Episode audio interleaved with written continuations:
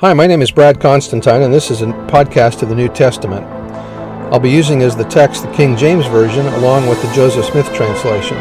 Although this is not an official recording of the Church of Jesus Christ of Latter day Saints, every effort's been made to be as doctrinally accurate as possible. I'll also be using quotes from general authorities of the Church, the apostles and prophets, and BYU professors and others, and uh, every word out of the scriptures themselves.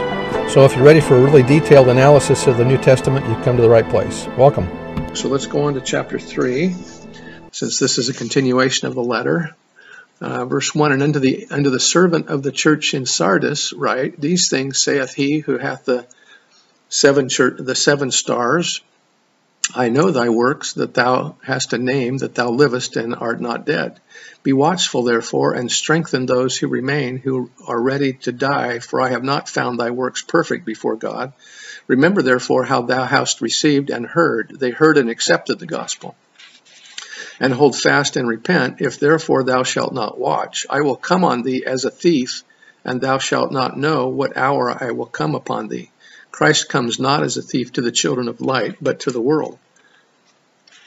Remember in Thessalonians, it mentions that the Savior or that the second coming will happen as a thief in the night to those that are not in the light, but because we are in the light, we will know these things. Verse 4 Thou hast a few names, even in Sardis, which have not defiled their garments, and they shall walk with me in white, for they are worthy. And then verse 5 is the temple promise He that overcometh, the same shall be clothed in white raiment or clothing, and I will not blot out his name out of the book of life, but I will confess or acknowledge or praise his name before my Father and before his angels. And so he will he will be our advocate. And we will wear the white, we will have the temple clothing. Now, white also is symbolic of, of victory. We often think of white as purity, which it also symbolizes, but it also symbolizes victory. Verse 6 He that hath an ear, let him hear what the Spirit saith unto the churches. Then verse 7 is the next letter.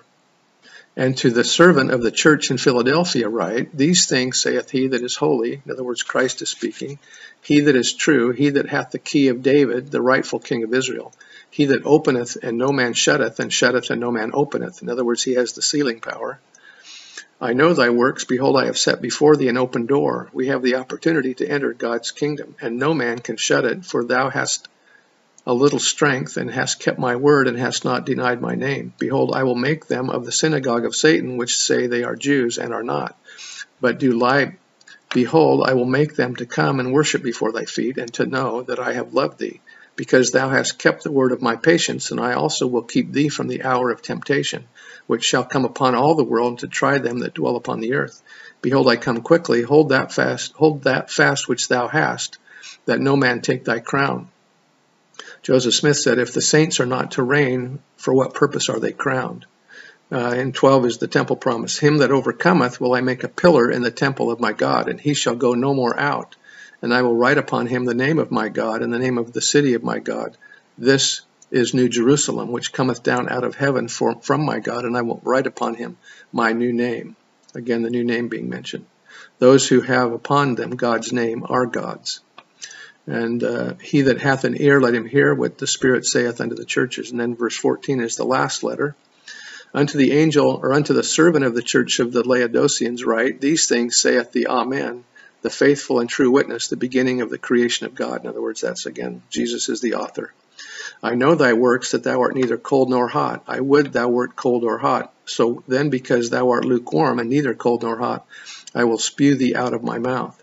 Because thou sayest, I am rich, and increased with goods, and have need of nothing, and knowest not that thou art wretched and miserable and poor and blind and naked. In other words, he's talking about spiritual nakedness here, that we are exposed to the law. We are not covered by the atonement. Uh, 18, and I counsel thee to buy of me gold tried in the fire, in other words, the refiner's fire, that thou mayest be rich, and white raiment, that thou mayest be clothed, again, temple clothing, and that the shame of thy nakedness do not appear, so that we are covered by the atonement. And anoint thine eyes with eye salve, that thou mayest see, in other words, spiritual eye salve, to see spiritually.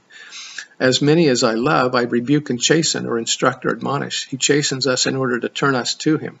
Be zealous, therefore, and repent. Behold, I stand at the door and knock. If any man hear my voice and open the door, I will come into him, and will sup with him, and he with me. We must open the door and invite Christ into our lives. This refers to the second comforter, which is Christ. He's talking here about this, the uh, calling and election being made sure. Verse 21 To him that overcometh will I grant to sit with me in my throne, even as I also came as I also overcame and am set down with my Father in his throne. In other words, we will become joint heirs with Christ. We will be able to sit in the celestial room with him and uh, be part of his kingdom. He that hath an ear, let him hear what the Spirit saith unto the churches. So that's the end of chapter 3, uh, the end of the letters. So I, I want to just sum up the, the, the those that overcome that are mentioned in these two chapters. He says, Those that overcome eat of the tree of life not have the second death. They eat the hidden manna, obtain the white stone with a new name. They have power over many kingdoms to rule. They obtain white raiment, which means victory, uh, and their names are in the book of life. They become a pillar in the temple and receive a new name, and they sit with God on his throne. Those are the blessings that, uh, that the Lord's going to give us as we overcome the world and, and uh, keep the commandments of God. I bear testimony of the truth of these things, and we'll get into more revelation in the next section. See you later. Bye. I know these things are true in the name of Jesus Christ. Amen.